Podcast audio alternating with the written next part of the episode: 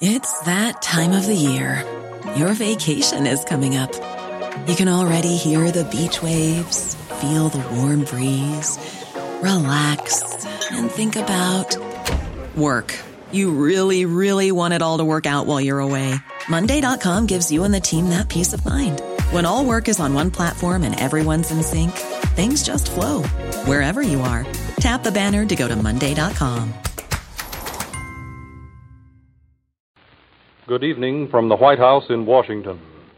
Ladies and gentlemen, the President of the United States. Our meeting at Berlin was the first meeting of the great allies since the victory was won in Europe. Naturally, our thoughts now turn to the day of victory in Japan. The British, Chinese, and United States governments have given the Japanese people adequate warning of what is in store for them. We have laid down the general terms on which they can surrender. Our warning went unheeded. Our terms were rejected. Since then, the Japanese have seen what our atomic bomb can do. They can foresee what it will do in the future. The world will note that the first atomic bomb was dropped on Hiroshima, a military base. That was because we wished in the first attack to avoid, insofar as possible, the killing of civilians. But that attack is only a warning of things to come.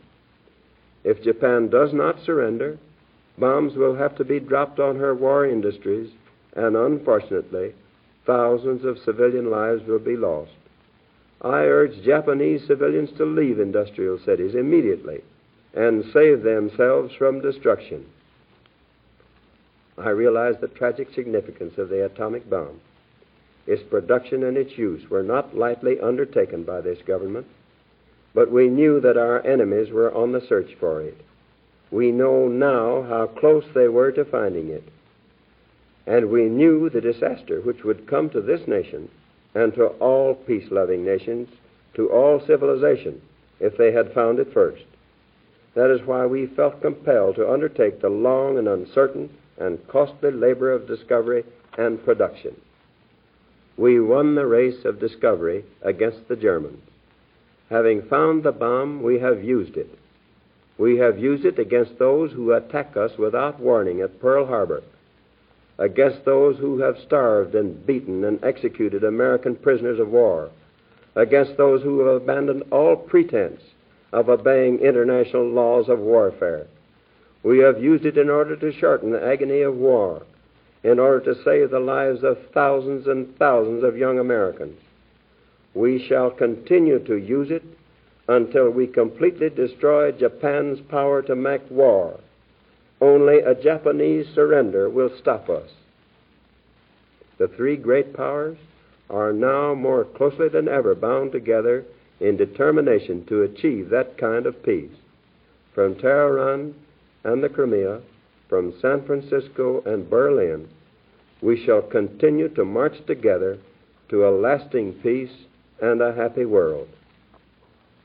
Yeah, well, you know, John Dower uh, um, wrote a, a, book about uh, that fact, just what you were talking about, that there were atrocities on both sides, you know, and history is always written, almost always written from a nationalistic point of view. Yeah. Yeah. And so when we write our history or, or when our journalists talk about World War II, it's always the Japanese cruelties, the Bataan Death March, and so on, which is true, of course.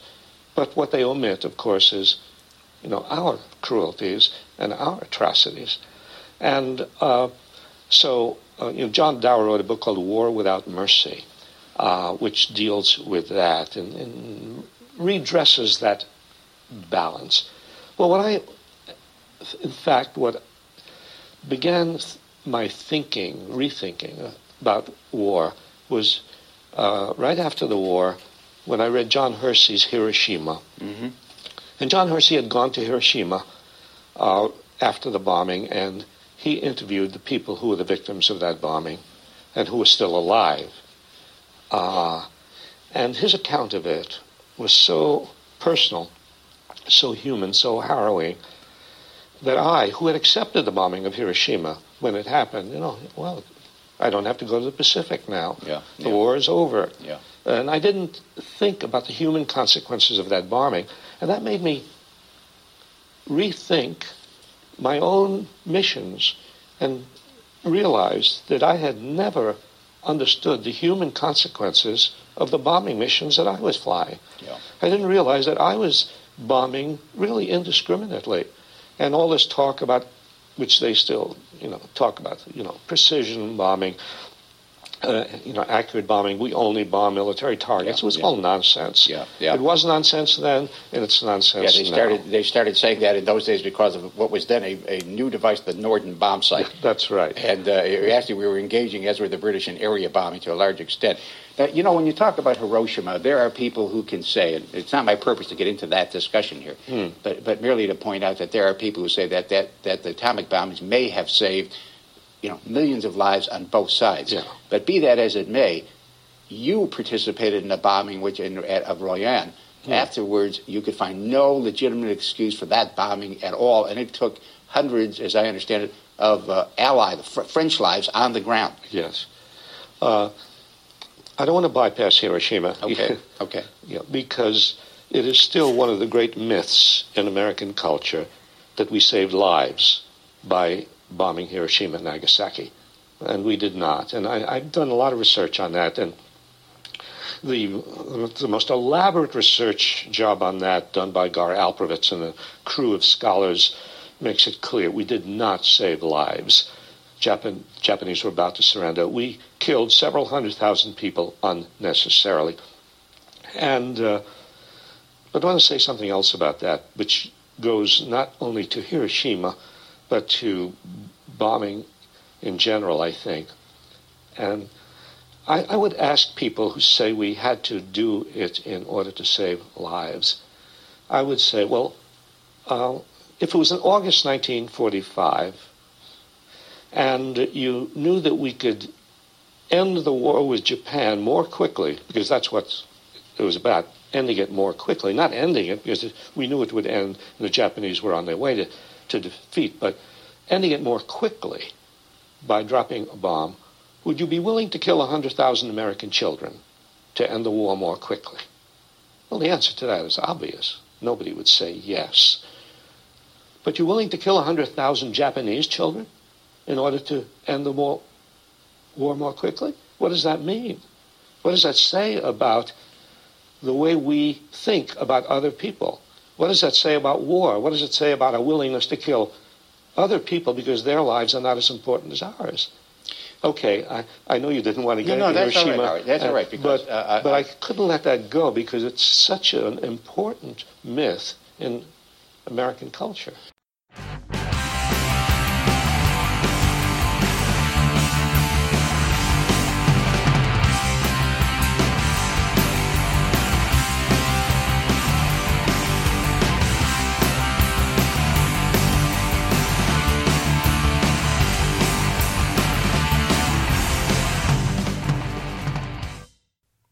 Hey everybody, this is Prof. CJ, your Renaissance man in the new dark age, back with another installment of the Dangerous History podcast. This is going to be episode 72 of the Dangerous History podcast, and since this month is the 70th anniversary of the atomic bombings of Hiroshima and Nagasaki, this will be our topic for this episode. But before we start digging into this topic, I just want to give a few Patreon shoutouts to Neil and also to Bjorn, who are respectively my second and third Patreon patrons. So thank you both very much, Neil and Bjorn, for stepping up and being patrons of the Dangerous History podcast. And I do want to announce for all the listeners that I'm going to be starting to put occasional bonus episodes of the Dangerous History podcast on my Patreon account soon, and these will be accessible only to those who are patrons of the show. And I'm planning on doing one about every four to six weeks or so and putting it there where it will only be uh, available to those who are signed up to donate per episode to this show via Patreon. So check it out at patreon.com slash profcj. I'll also put links to it in the show notes for this episode. And of course, there's links to it on my donate page as well. Sign up as a patron on Patreon for the Dangerous History podcast for as little as a buck per episode. Though of course, please feel free to do more. Two bucks, three bucks, five bucks, hundred bucks, whatever, if you're uh, so inclined and able to afford it. And um, I'll give you a shout out by name on the next episode after you sign up as a patron. And in addition to that, like I said, you'll be able to access these bonus episodes that I'm going to start putting together that will be there again just for patrons of the show. Now, on to today's topic. The atomic bombing of two Japanese cities at the end of World War II. I talked about this subject a bit in very broad brush type terms back in episode number 49, which if you'll recall was historical lies by omission. But in light of the 70th anniversary this month, I want to discuss these in a lot more detail. Now, you've probably noticed it's been, I don't know, a week and a half, probably just shy of two weeks since I did my last Dangerous History podcast episode, and you might be wondering, you know, what gives? Well, the answer is nothing seriously bad happened to me. No horrible disaster befell me. But in working on this episode to cover the bombings of Hiroshima and Nagasaki, I ran into two different problems. First, for a while, as I was researching this further, and I researched this more than I ever had before in terms of detail for this episode. While, uh, while I was really getting into the research for this, for a while, I was quite slowed down. And I have to be honest with you, why I was being slowed down, not out of laziness or anything like that. It was just because the subject is so depressing.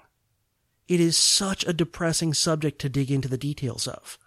On, on like every level, aside from, you know, the obvious human carnage, but everything about it, all the, the poor decisions, the missed opportunities, all the things, and then of course the lies after the fact to try and whitewash the entire thing and, and the reasons for it and so on.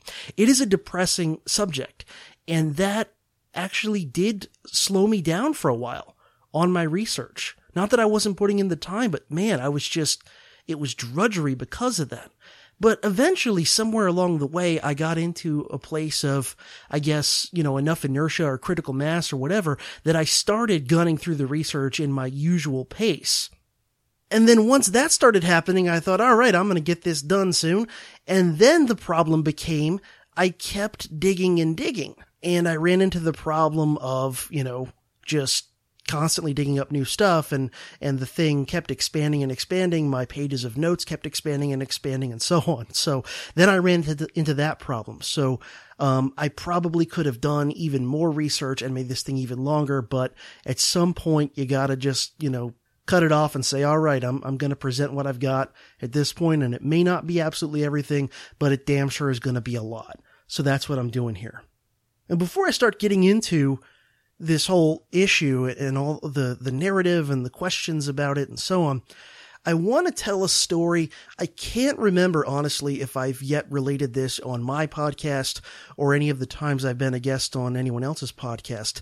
I kind of feel like I have, but I couldn't recall where. I went and listened to a few spots where I thought I might have mentioned it and it wasn't there, so I don't know.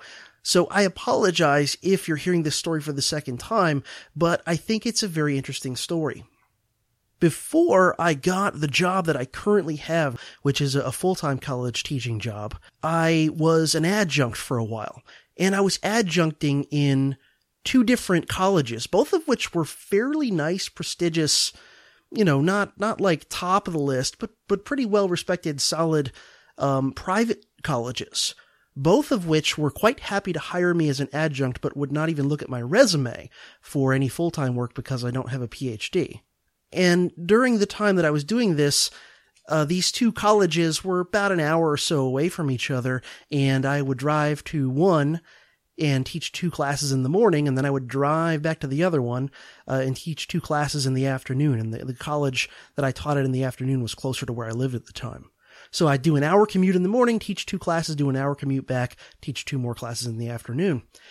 And in the college that I did my morning classes at, there were a very high number of international students, of students that, whether they were currently U.S. citizens or not, were, were people who were born and raised in other countries.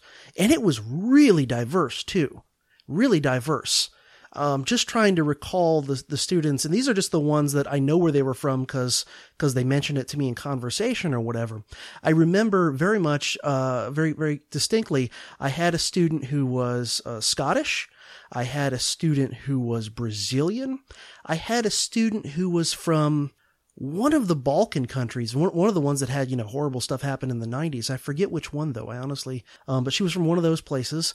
I had a student who was originally from Ukraine, and I had a student who was originally from Iran. And no, he was actually a, a very nice guy and uh, was not a crazy terrorist and never tried to kill me, not even once.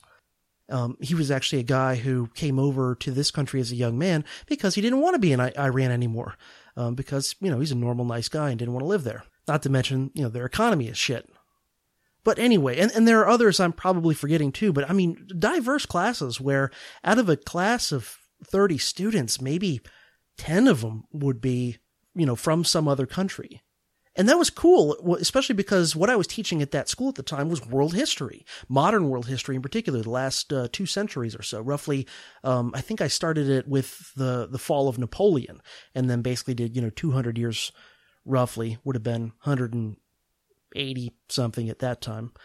But anyway, we got to the atomic bombings of Hiroshima and Nagasaki, and in the courses I had at another school, which was also, you know, a small private college, but for whatever reason just didn't have as many students from other countries.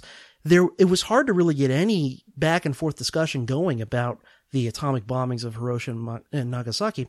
The, the students who were American were just, you know, open and shut, done deal, nothing to see here, no questions. It was absolutely necessary and absolutely justified. And not only was it some sort of necessary evil, but in fact, the atomic bombings were a positive good.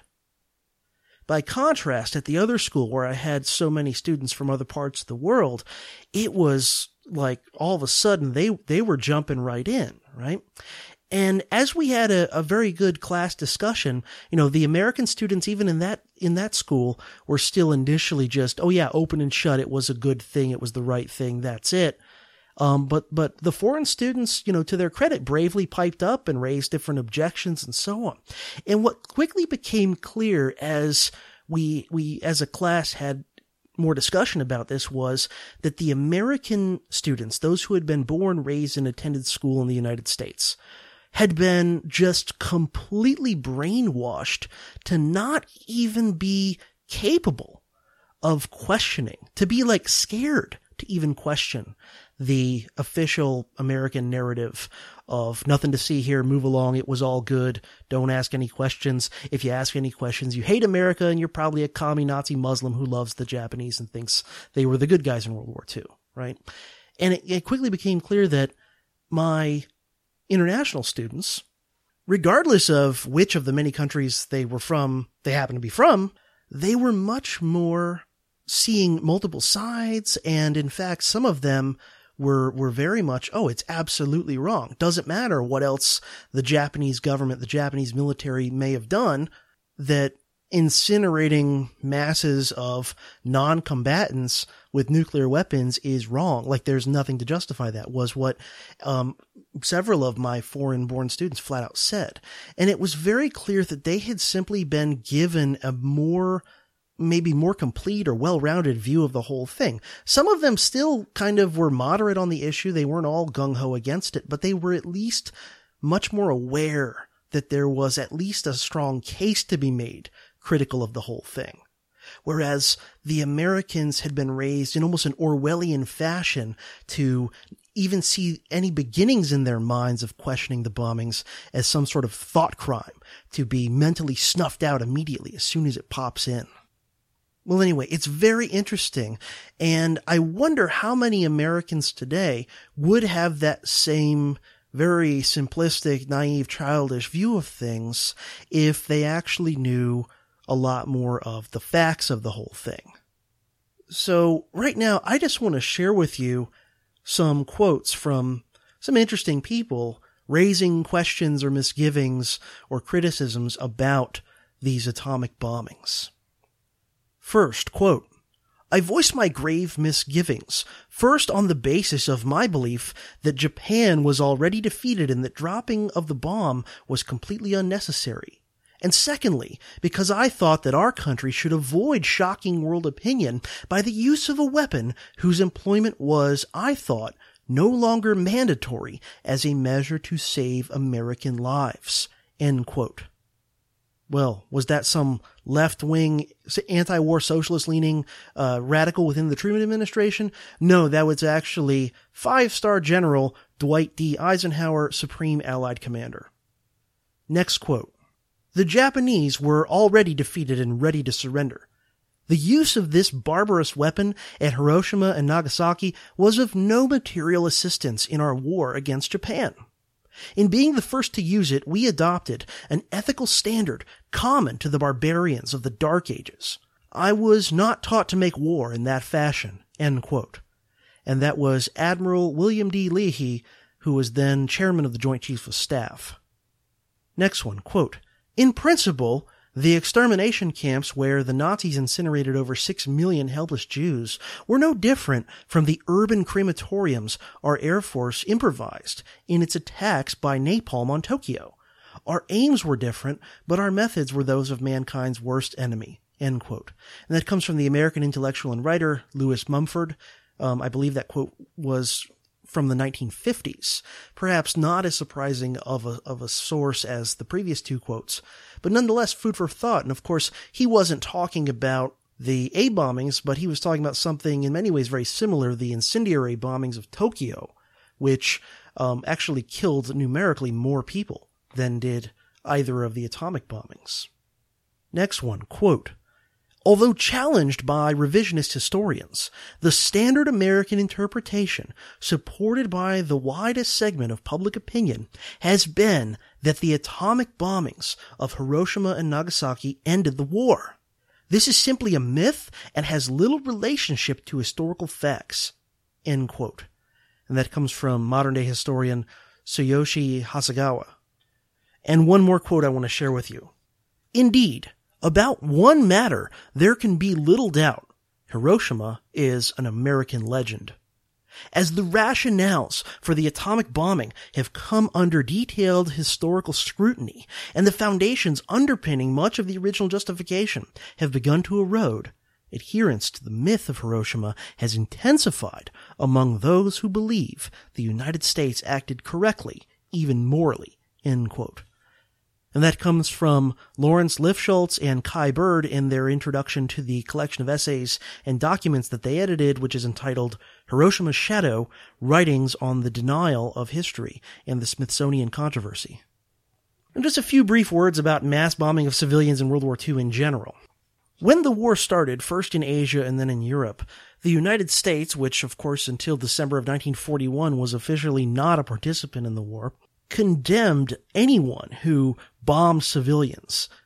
For example, in 1938, the State Department, then condemning Japanese bombings in China, issued a document that, among other things, said, quote, when the methods used in the conduct of these hostilities take the form of ruthless bombing of unfortified localities with the resultant slaughter of civilian populations, and in particular of women and children, Public opinion in the United States regards such methods as barbarous.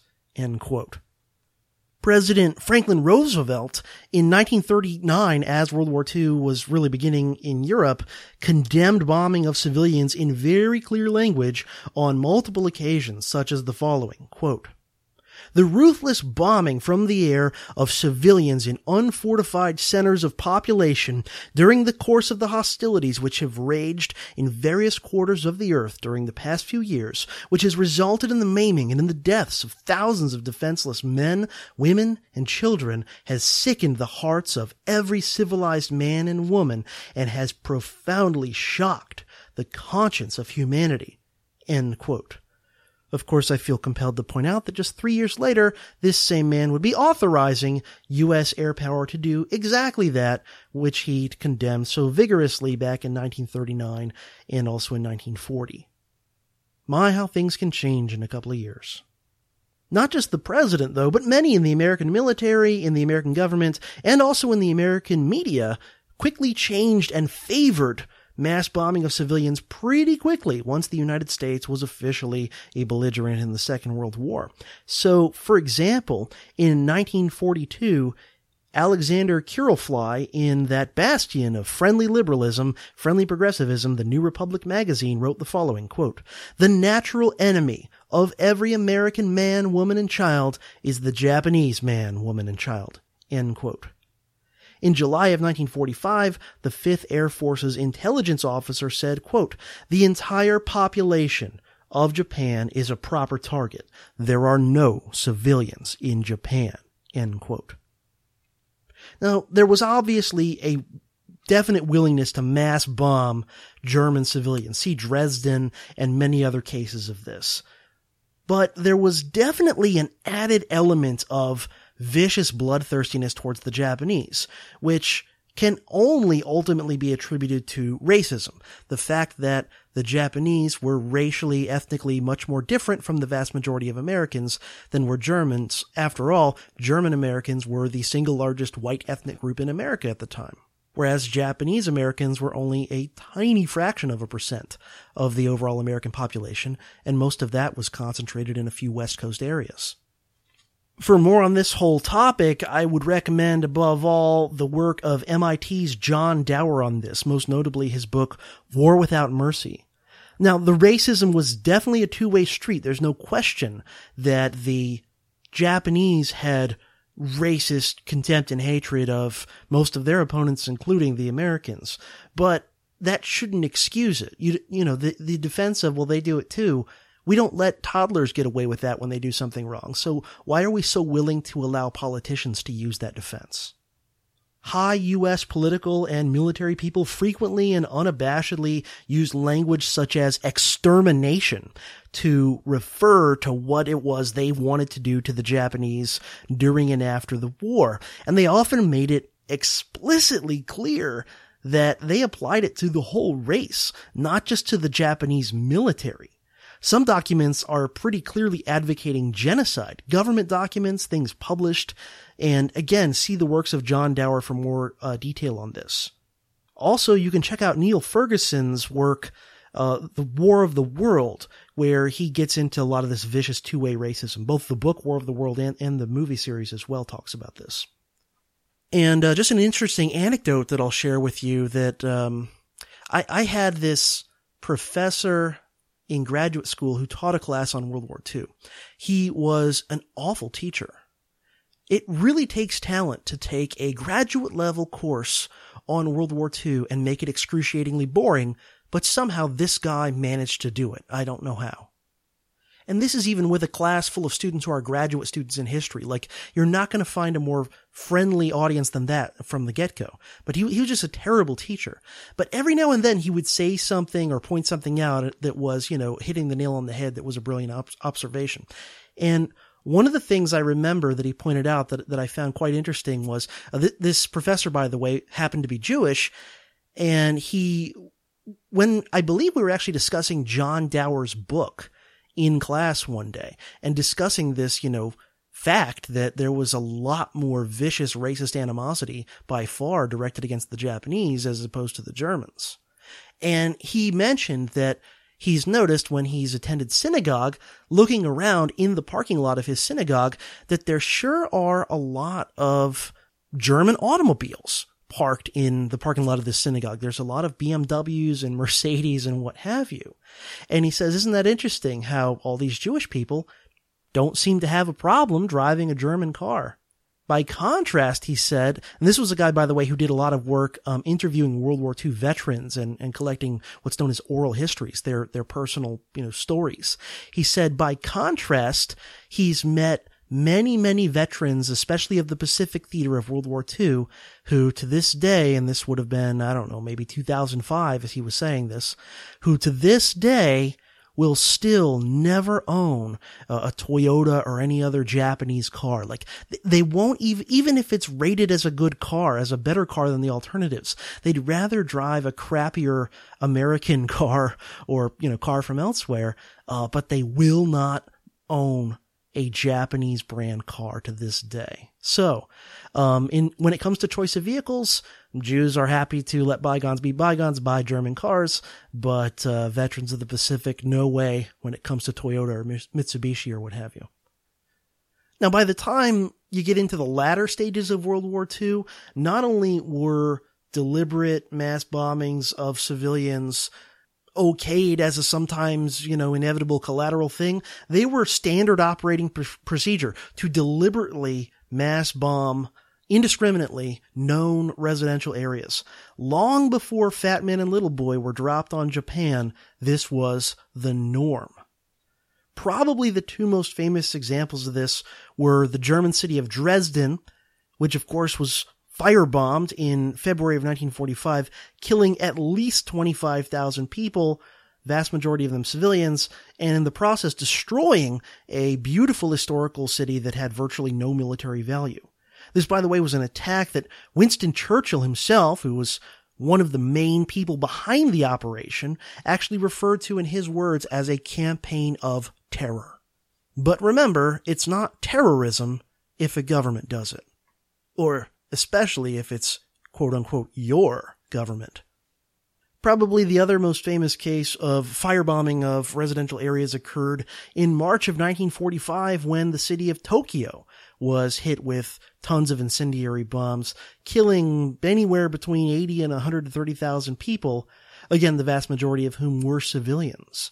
And these are just a couple of the, the larger and more notorious cases. There are plenty of other cases of residential areas of cities being deliberately hit with basically napalm and other types of incendiary devices. It's not like they thought they were bombing an army base and oops, it was an accident, we hit something else. It's not like they thought they were hitting a gun factory or a tank factory and they accidentally hit the daycare across the street that kind of looks like it. Okay. By the time you get, especially into the last couple of years of the war, this, which the British had been doing for a long time, by the, by the latter couple of years of the war, it was the American policy as well. And a great book to uh, blow your mind on some of this stuff is the book Human Smoke by Nichol- Nicholson Baker, I think is the guy's name. Nicholson Baker. It talks about how the British deserve at least as much, if not more, blame for starting the whole thing of bombing civilians um, in mass on purpose as the Germans. Well, anyway, I won't get into too many more details of these bombings here because that's not the focus of our episode today, but I will point out how much this, you know, obviously contradicts the US government statements at the start of the war and illustrates the degree to which, even if you go into war with the best of intentions, even if you plan on only fighting as clean as possible and not doing horrible things, um, war has this very, very corrosive effect on everybody's morality and taboos and what they're willing to do. And it's very common that a country starts off a war saying, oh yeah, we're gonna, you know, fight this one clean. We're not gonna hit below the belt, so to speak, do any, anything that would be considered a war crime, an atrocity, whatever. And then in very short order, um, they're doing exactly those things they said they wouldn't do and worse. War has a corrosive, de-civilizing effect. And the more intense and the longer lasting it is, the more this corrosive, decivilizing effect takes place. Well, to jump into our A-bomb story, um, I'm not going to get into the details of the Manhattan Project. That's a whole nother, you know, hours of information right there. But, um, I'll start off with July 16, 1945. This was, of course, the successful A-bomb test in Alamogordo, New Mexico, codenamed Trinity.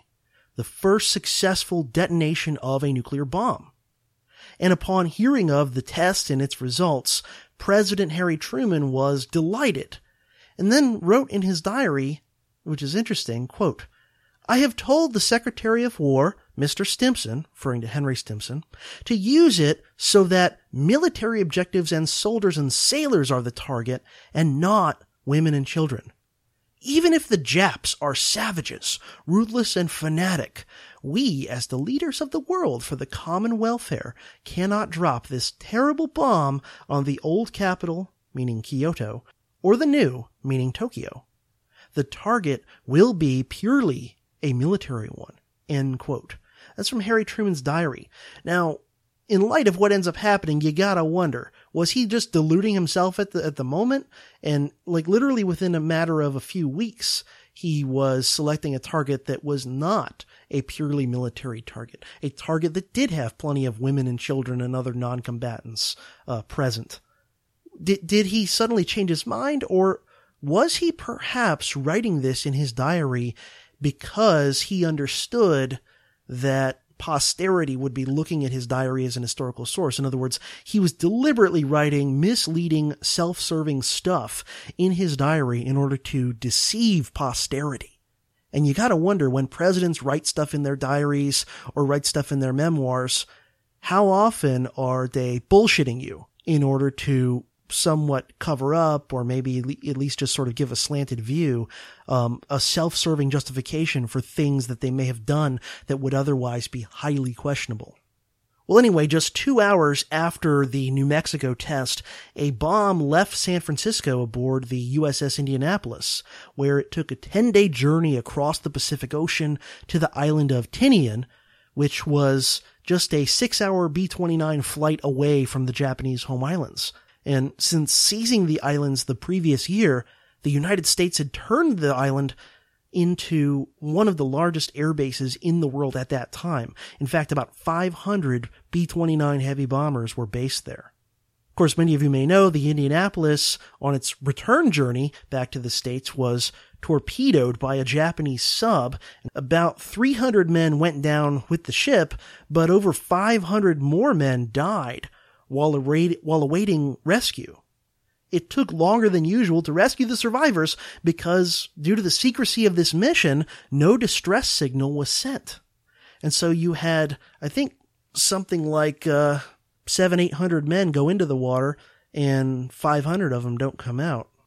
This, of course, was commemorated by the character Quint's speech in Jaws, played by the actor Robert Shaw. By the way, the speech was largely written by the excellent Hollywood writer and director John Milius. Uh, this this famous monologue in Jaws where they're aboard the Orca, and Quint is telling them all the details of the sharks coming in. And yeah, a lot of the sailors of the Indianapolis died of of drowning and whatever exposure, other things, but apparently lots of them were nailed by sharks. So hundreds of American sailors paid the price with their lives of the degree of secrecy to which the government was determined to stick. Now, what's going on in Japan's government around this time that these things are taking place? Well, Tsuyoshi Hasegawa, in his article entitled Were the Atomic Bombings Justified, which is a chapter in the book Bombing Civilians, a 20th Century History, says the following, quote, By June, Japan's policymakers came to the conclusion that the war was lost and that now was the time to contemplate how to end it. That's a little bit of an oversimplification, but he's basically right. In fact, by this point, the emperor himself had even abandoned his prior preference for trying to get one last big battle, which the hawks in his government were advocating. They thought that if they just put up such a defensive scrap against an American invasion that cost the Americans a lot of lives, they'd be able to get a better bargaining position at the at the um, negotiating table, so to speak. They they still very few of them had any delusions of winning the war. They thought, well, we'll just put up one last big battle and that'll put us in a better negotiating position. But by June, even the emperor was coming away from that. Within the Japanese parliament itself, or sorry, within the cabinet, it was Prime Minister Suzuki and Foreign Minister Togo who were the ones more in favor of a negotiated peace, while the army in particular was very opposed to that. Now, the actions of the Soviet Union have at least as much, if not more, to do with Japan's eventual surrender than did the A bombings. This is something that most Americans are totally clueless of, other than competent American historians. Most Americans are just told Japanese said they'd never surrender no matter what. America nuked two of their cities and they said, all right, we give up America. And leaves out entirely what happened regarding the Soviets. The Soviets, who up until that point in the war had had a neutrality situation towards Japan. But once Germany was defeated, the Soviets had promised they would eventually declare war on Japan, and they did. And it was there's a very strong case to be made that that was a lot more of leverage in getting the Japanese to surrender quickly than was the A bombing of those two cities. It's true that most of the higher ups in the Japanese government saw the war as not really winnable by the summer of 1945, and most people wanted to end it. But of course, they were in a lot of dispute over exactly how and under what terms. The Japanese leadership, above all, was pretty well unanimously concerned with trying to preserve what they called the Kokutai, and forgive my pronunciations, I don't speak Japanese. The Kokutai translates as national polity.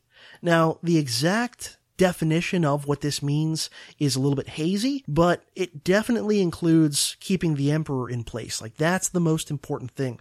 In Japan, if you don't know, the emperor has not just political, but more importantly, even religious significance.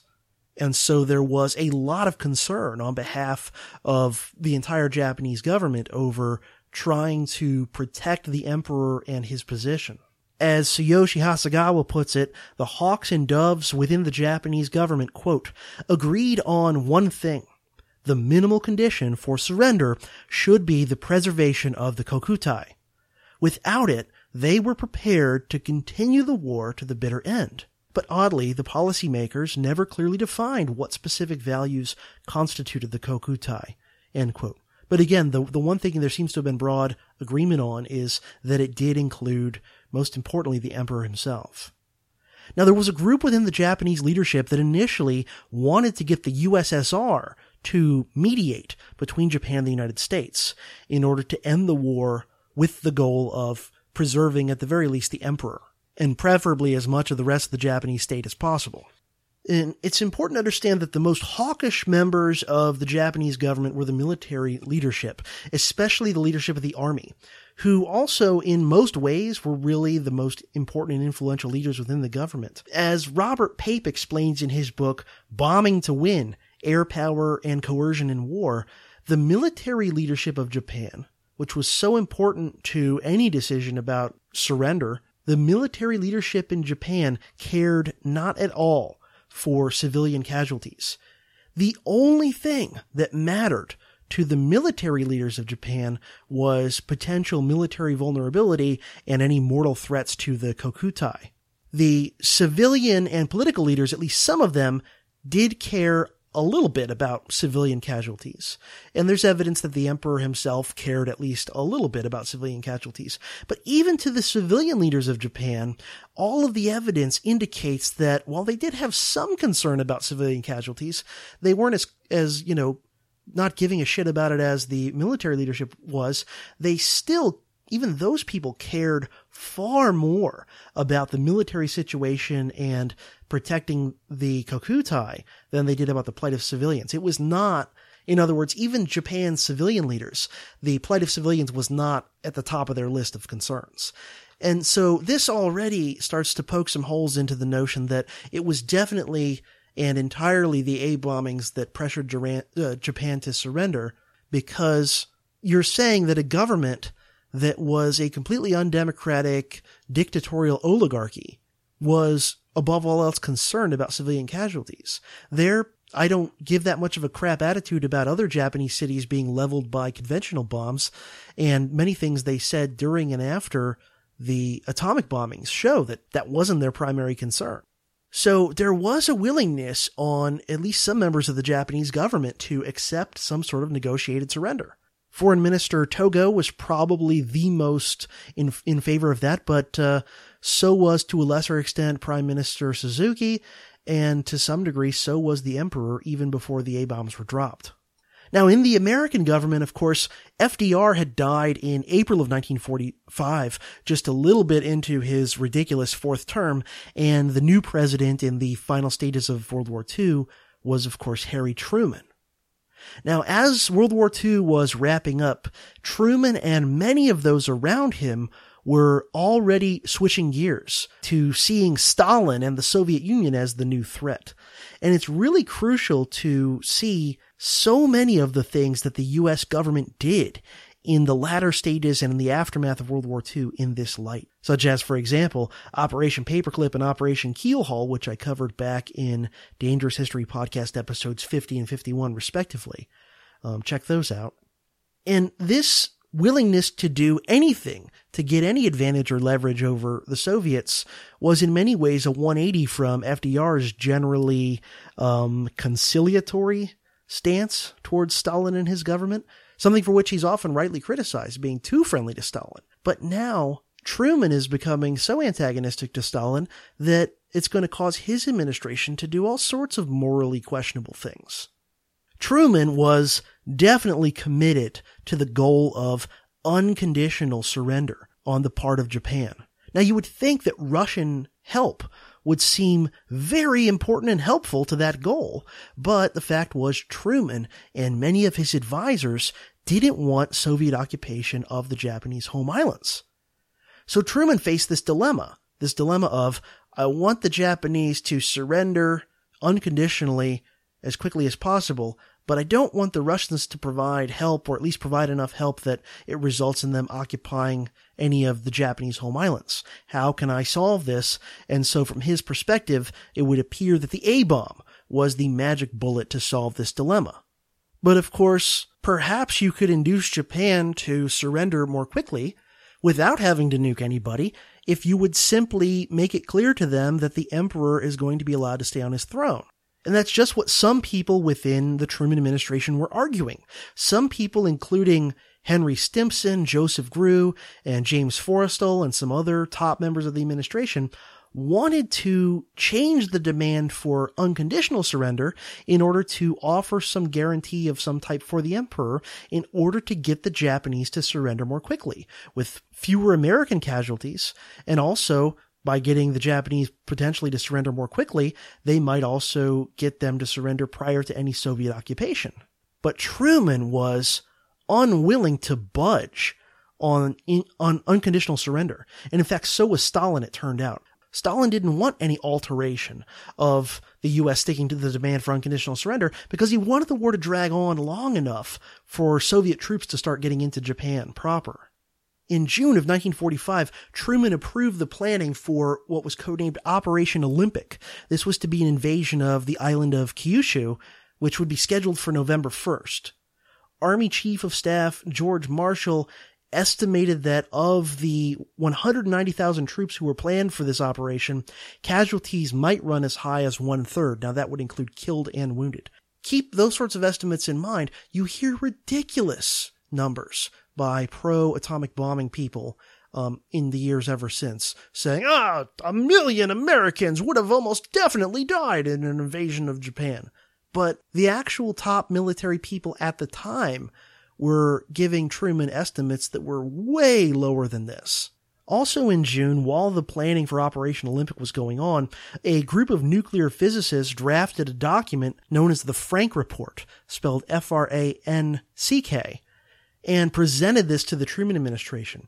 In this document, they argued um, against using the A-bomb and among other things, they warned against the potential for a massive global arms race that might occur if the A-bomb was used, which of course was exactly what happened and, and went on for decades during the Cold War. Needless to say, none of their warnings were heeded. I'll put a link in the show notes to the text of the Franck report if you're interested and want to see it. In addition, a whole bunch of Manhattan Project scientists, I think over 150 of them, actually signed various petitions that questioned any potential use of the A-bombs. Also, like the Franck report, though, this had no practical effect on the decisions of the Truman administration. On July 2nd, 1945, prior to, I think a few weeks prior to the Potsdam Conference of the so-called Big Three, Secretary of War Henry Stimson presented Truman with a draft for a declaration to be issued from Potsdam to the Japanese, basically like an ultimatum calling for them to surrender. This draft that Stimson presented Truman with expected the Soviets to be a part of the declaration in order to give it added oomph and the draft also said explicitly, very, very specifically, that the Japanese would be able to have, quote, a constitutional monarchy under the present dynasty, end quote. Stimson believed that by having the Soviets definitely on board and, you know, signers of this ultimatum, and also by guaranteeing the emperor's position, this, these two things together might induce Japan to surrender quickly without any necessity for a massive invasion.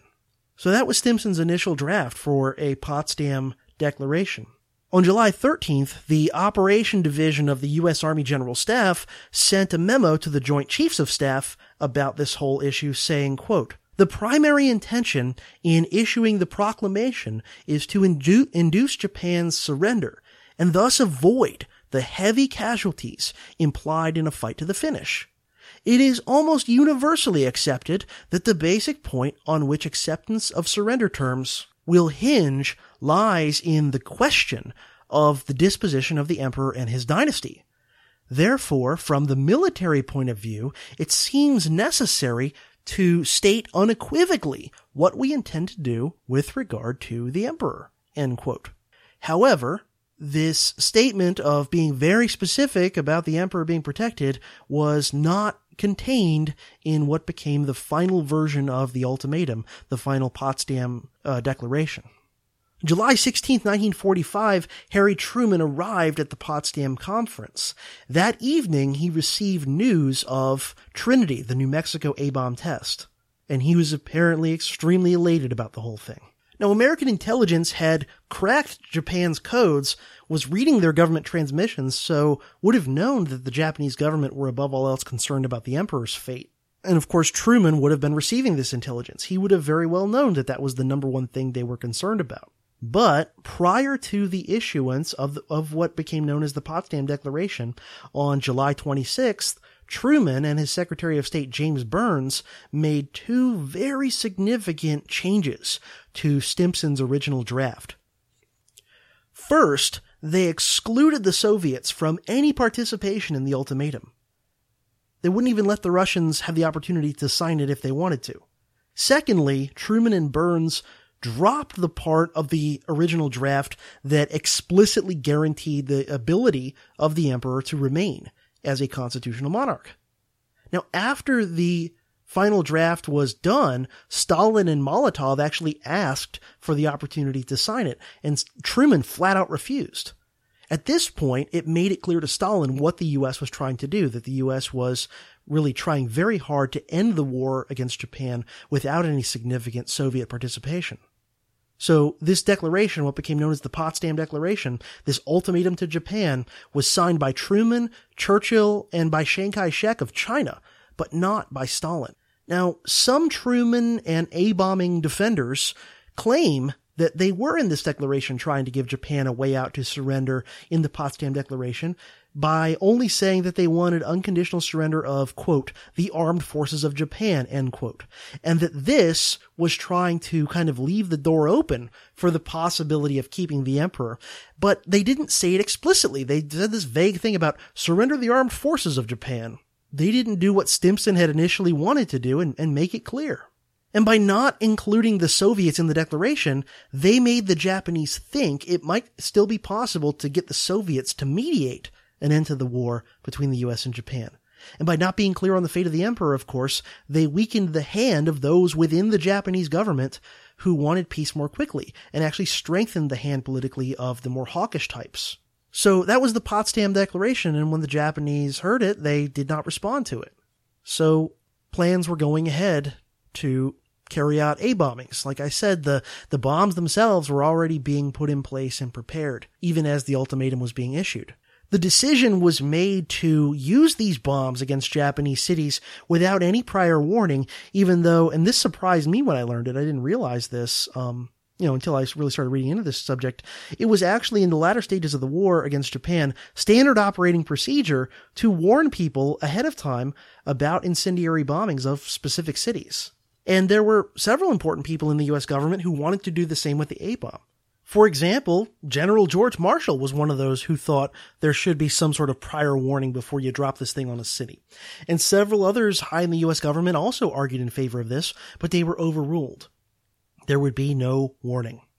Tsuyoshi Hasegawa writes, quote, Because it was the general practice towards the end of the war to warn the Japanese before a firebombing, urging civilians to evacuate the cities targeted, the decision to give no warnings for the atomic bomb was meant to maximize the impact of surprise and the number of deaths, end quote.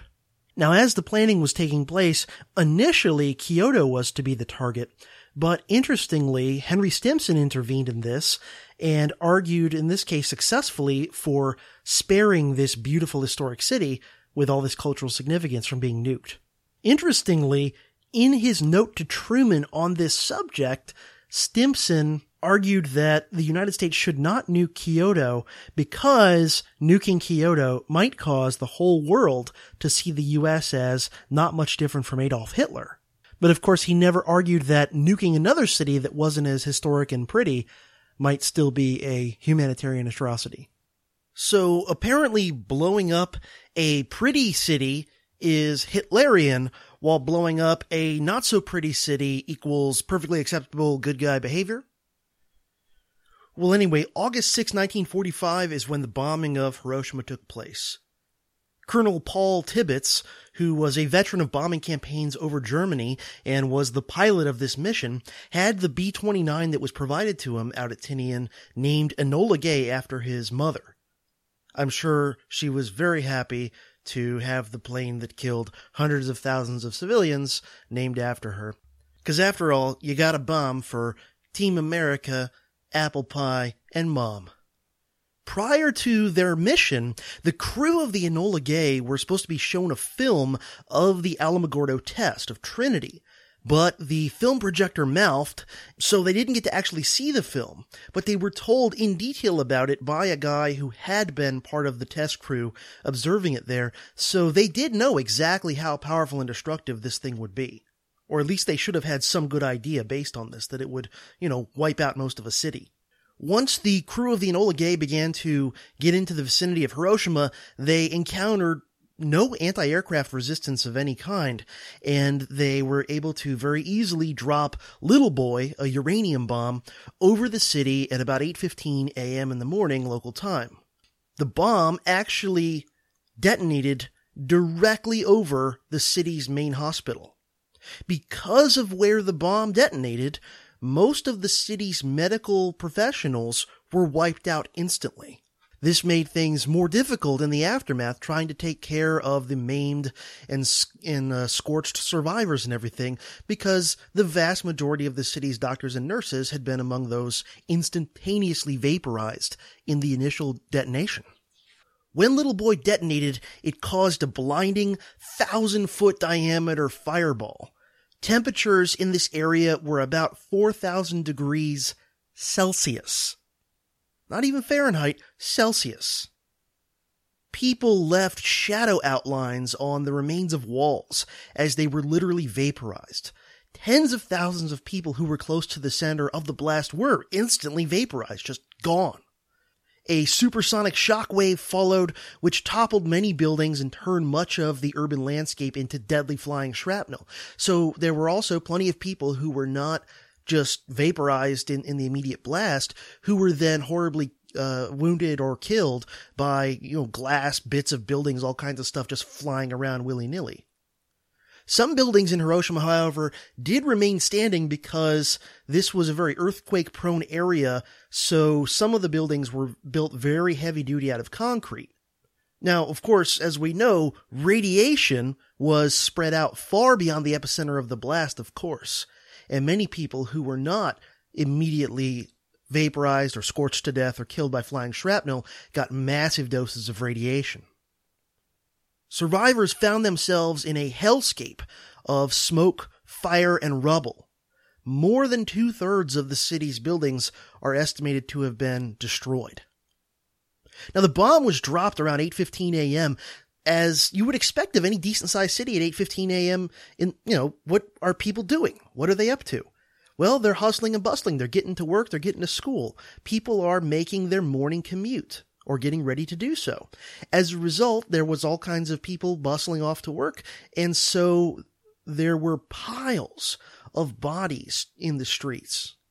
You know, had this taken place at night or something like that, it, it might not have been such a ghastly sight because fewer people would have been out strolling around on the streets. But it was done in the morning. Broad daylight, no prior uh, warning. Now, some members of the crew of the Enola Gay later expressed uh, some disturbance about, you know, what exactly they had done and the effects of their actions, while others remained for the rest of their lives unapologetic and you can see them, you know, in, in their 70s and 80s being interviewed saying, yeah, it was the right thing and I'm glad I did it. And, um, or, you know, they were at least claiming and acting like they were unapologetic. You always have to wonder deep down, you know, how much do they really believe what they were told about what they were doing and why it was good and so on? You know, was it all a bluff? Or do they truly deep down believe that this was the right thing to do and the only thing to do? Now keep in mind, Hiroshima was one of the few major Japanese cities that hadn't already been bombed into rubble with conventional or incendiary bombs. There were a handful of these that had actually been specifically reserved so as to keep them in good condition for atomic bombings. In other words, Hiroshima was, was one of a handful of cities that had deliberately not been hit conventionally so that the United States government would have a most useful live test of the bomb. President Truman aboard the USS Augusta off the coast of Newfoundland, I think he was actually headed back from Potsdam at the time, was giddy with joy when he heard the news that the bombing had been successful, and he said, quote, this is the greatest thing in history, end quote. Is something that was not known to most people for many years. So, so much of what happened in the aftermath and the effects were kept secret from the American people in the world for many generations. But um, among the things that was kept secret for a long time was that among those killed were actually a decent amount of POWs from various allied countries, including at least 11 Americans who were in a POW camp near Hiroshima. And um, I think it wasn't until the early 1980s that the United States actually let this secret out in the radio address, which was the same one that I excerpted at the beginning of this episode, Truman said that the bomb had been dropped, quote, on Hiroshima, a military base, end quote. Now, depending on exactly how charitable you want to be, this is somewhere between a bald-faced lie or, at the very minimum, a gross exaggeration. It makes it sound like there were almost entirely military personnel underneath where the bomb went on. It was not a military base in the sense of like a separate, self-contained military installation. Was Hiroshima really a military target? Well, it is true that the headquarters of some military units were located there. But at the time, most of those units were actually deployed to the island of Kyushu and Hiroshima is on Honshu. The reason that most of the soldiers of those military units were not there is because the Japanese government had correctly, it, turns out, expected that the Americans, when they launched the ground invasion that everyone expected to happen, would hit Kyushu first and then move on to Honshu, which by the way were exactly what the American plans were. And so as a result, most of the actual people of the military units that had their headquarters at uh, Hiroshima were not there. Now, there were some military people there for sure, but um, a relatively small percentage of the people in and around Hiroshima that day were actually members of the Japanese military. Now, it's true that there was some amount of manufacturing and distribution of military supplies in Hiroshima, as would have been the case uh, looking at almost any decent sized Japanese city at the time, and by the way, would have been the case with most American cities during the war years too. Would that have made them legitimate targets? Of had the Axis gotten the upper hand, would we have considered it militarily acceptable if they bombed a bunch of major American cities because there were, um, you know, weapons and, and war material manufacturing? But in the grand scheme of things, the amount of manufacturing and distribution of military supplies in Hiroshima was relatively minor, and there were no massive stockpiles of military supplies or anything like that. In the case of both Hiroshima and later Nagasaki, what war manufacturing did exist in those cities was primarily located on the outskirts of the city, but the bombs were targeted at the centers of the city. So the argument that this is a primarily military target is false.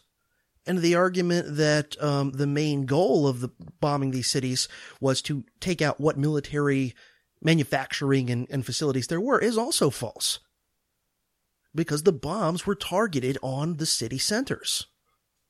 The city of Hiroshima had over 300,000 residents at the time the bomb was dropped on it. Only about 40,000 of whom were actual military personnel, or by my, by my calculations, that's about 13% of all the people in Hiroshima were actually military. 13%, meaning 87% were not. When the bomb was dropped, somewhere between 70,000 and 100,000 people were killed very quickly. And of course, many more would die later of wounds and radiation poisoning and so on. But somewhere between 70 and 100,000 people were killed, you know, within a few seconds of the detonation. And when you look at that, estimates are that at most, about a quarter of those victims were actually military personnel. At most a quarter. Which again means that three quarters were not. And at least as many people were injured in those first few moments as were killed, and of course many of them died in the days, weeks, months, and even years following, suffering horribly painful deaths due to radiation exposure. And as dark as it is to point out, I think that in some ways you could definitely argue, and probably a lot of you would agree with me, that those who were instantly vaporized were the lucky ones compared to the ones who had to endure slow, drawn out, agonizing deaths. Let me put it to you this way. If I'm ever the victim of a nuclear attack, I want the bomb to detonate right on top of me. I want it to almost hit my head before it detonates and just lights out, done. I would much rather be instantaneously vaporized than have to suffer for days, weeks, months, or years with horrible radiation poisoning. Now, there are countless individual human tragedy stories that have been related by survivors of this attack. Obviously, most of the people affected by the attack were not military personnel, so plenty of women, children, and elderly people were killed or maimed. Families were incinerated at the breakfast table. Workers were vaporized on their way to various blue and white collar jobs, not all of which were actually working at munitions factories. One survivor was a young child on the day this happened, and many years later in a BBC documentary on Hiroshima, he told a story about how he and his friends were playing hide and seek on the way to school that morning, and then they made it to school. The bomb was dropped while they were in school. The school was burned and destroyed, and pretty much everybody in the school was killed except for somehow miraculously this, this one young child and a Japanese soldier showed up from somewhere and managed to pull this boy from the burning rubble and carry him through the ruins of the city until miraculously they happened to run into the boy's father and the boy was reunited with his father. Now, after the attack, as many thousands of people were lying around horribly wounded in various ways, it began to rain. But it rained black rain. The rain was black due to all the smoke and ash and things that had been sent up into the sky in that famous mushroom cloud. When the rain began to fall, it seemed at first to the victims that it was a blessing.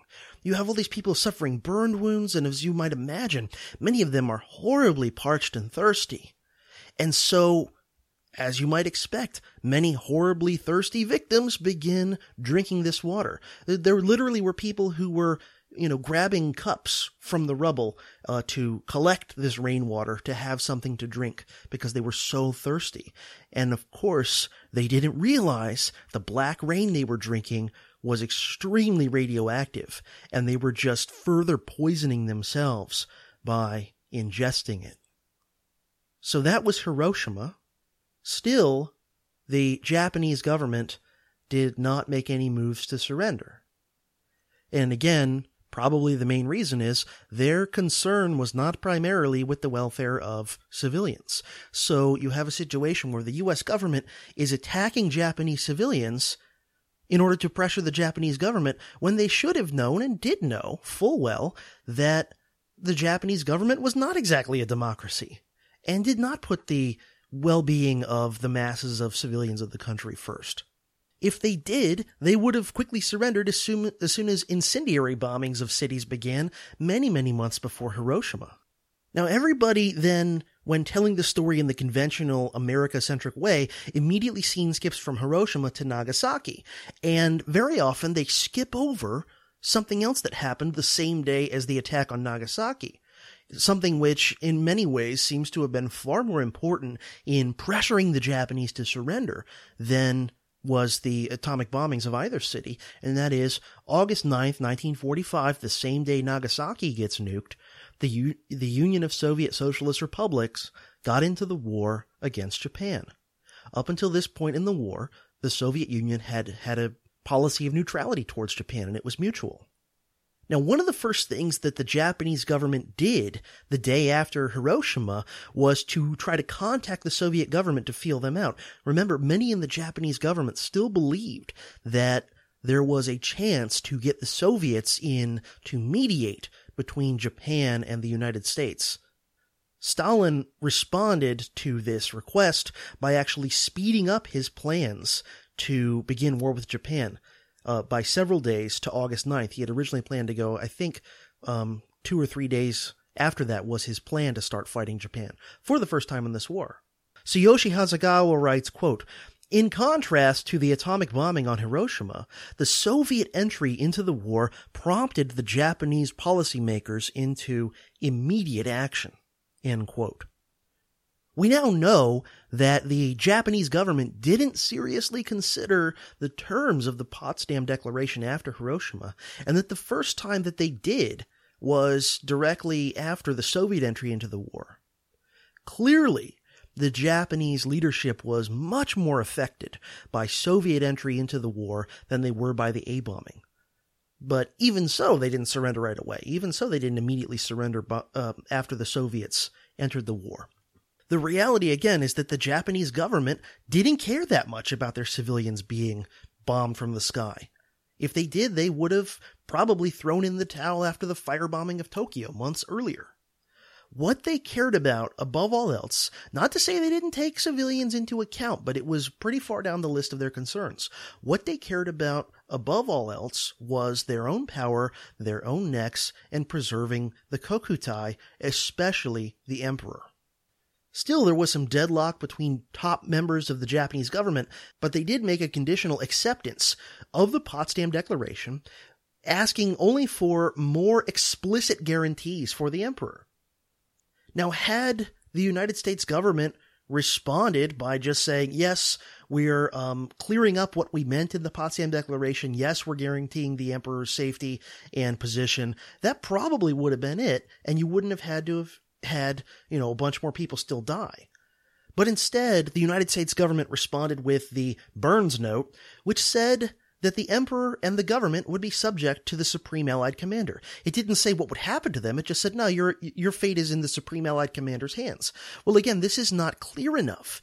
And again, this strengthened the hardliners within the Japanese government, and they did not immediately surrender until internal politics, including Emperor Hirohito himself, coming around to support the idea of unconditionally accepting those terms, uh, happened several days later. Now, same day as the Soviet entry into the war, August 9th, you have the bombing of Nagasaki. The same bombing crew that had done the Hiroshima mission also carried out this attack the same plane, the Enola Gay, and this time the bomb they dropped was a plutonium bomb nicknamed Fat Man because it is more of a large round design than Little Boy. Now, Nagasaki was an important industrial import city, to be sure. At the time, it had around 260,000 residents, less than 10,000 of whom were actual military personnel. Now, this is even smaller ratio than Hiroshima we're talking something I think in the neighborhood of 3 or 4% of the population of Nagasaki were actually military people. Little known fact is that Nagasaki was not the primary target of the mission that day. It was actually the secondary target. The primary target was the city of Kokura, but there was a lot of smoke from another city nearby that had been hit recently with conventional bombs, and that combined with clouds in order to completely obscure Kokura so after making a couple of runs over Kokura and realizing that they were totally blind and couldn't see where they were dropping it, the crew of the Enola Gay decided to go ahead and head for Nagasaki before they run out of fuel. After all, we got this bomb, we gotta drop it on somebody. So the Enola Gay turned and headed for Nagasaki. Just after 11 a.m., the bomb was dropped over Nagasaki. Somewhere between 20 and about 75,000 people died quickly. Only about 150 of those who were killed quickly by this bomb were actually Japanese military personnel. So it's like a tiny, tiny fraction of a percent. And several British and Dutch POWs died in this bombing as well. Death and destruction were of course similar to what had happened in Hiroshima. The death was a little bit less because it was a slightly smaller city, and also I believe some of the elements of the geography, the way the mountains and valleys were where the city was located, actually contained some of the blast from spreading as quickly as it did in Hiroshima. But destruction of buildings was even worse because in Nagasaki, there were much fewer buildings that were made out of reinforced concrete relative to Hiroshima. In his radio address announcing this bombing, Truman said it was basically about revenge. Quote, Having found the bomb, we have used it. We have used it against those who have attacked us without warning at Pearl Harbor, against those who have starved and beaten and executed American prisoners of war, and against those who have abandoned all pretense of obeying international, the international law of warfare. End quote. Yeah, except that the bomb wasn't primarily used on the actual Japanese government and the Japanese military, who were the ones who had done all these things. But the bomb was actually used on non-combatants, who had actually had nothing directly to do with those things.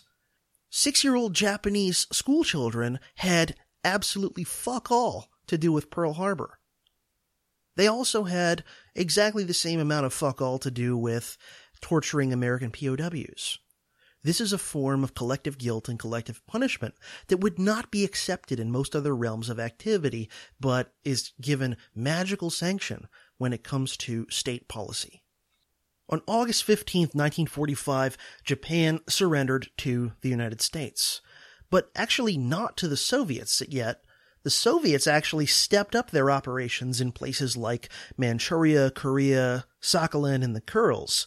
And the Soviets didn't stop fighting until early September. They were trying to get as much under their control in the kind of northern part of Japan's empire as they possibly could. And again, there's just overwhelming documentary evidence from inside the Japanese government that the Soviet entry into the war had a much bigger effect on changing their minds to surrender than did the A bombs, including the mind of the emperor himself. There's a lot of evidence to indicate that the Soviet, the potential for a Soviet invasion of Japanese home islands was far more concerning to them than civilians getting incinerated. Those high up in the Japanese government knew that Soviet occupation would pretty much definitely entail the end of the monarchy and whatever else you wanted to define as the Kokutai for sure. They knew it, that was a given. On the other hand, they knew that the U.S. occupation might do those things, but also might not.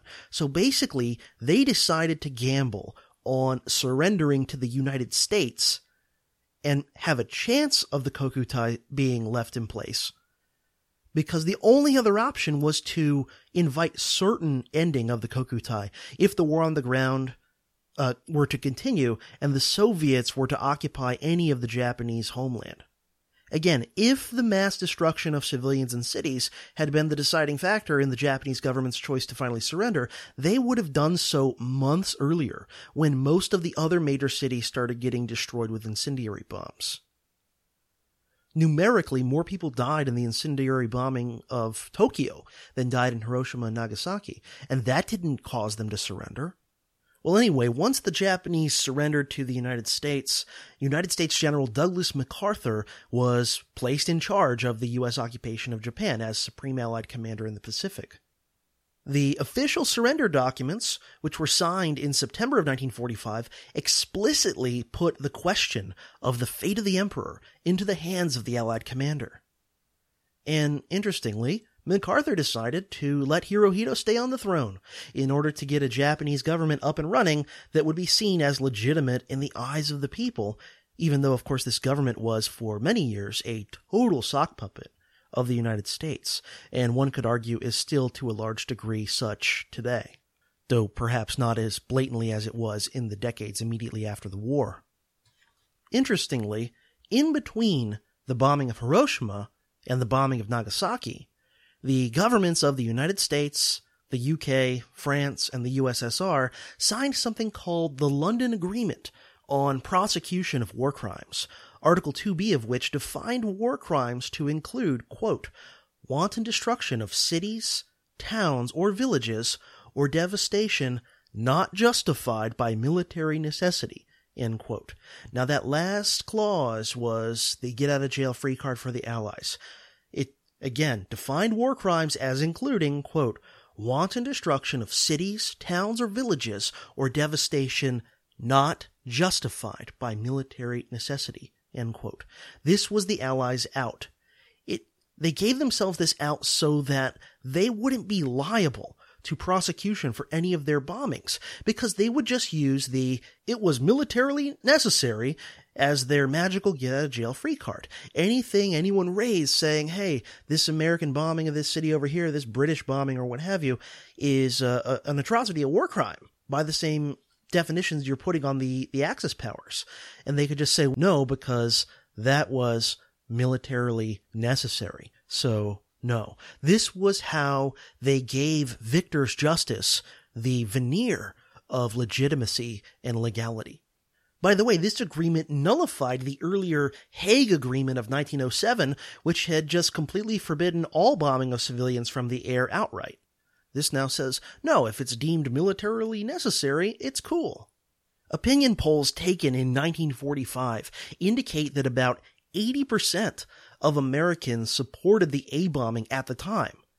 But of course, these were not people who were even remotely privy to all of the information, the entire story of what was going on behind the scenes. They didn't have much facts about all the horrendous death and destruction. They didn't have the facts about radiation and its long lasting effects. They didn't have all the facts about the Japanese government's willingness to surrender if only the emperor was explicitly uh, guaranteed to be, you know, protected this is also a population that in 1945 had been whipped up by years of unrelenting war propaganda. It was all, it was everywhere. It was pervasive.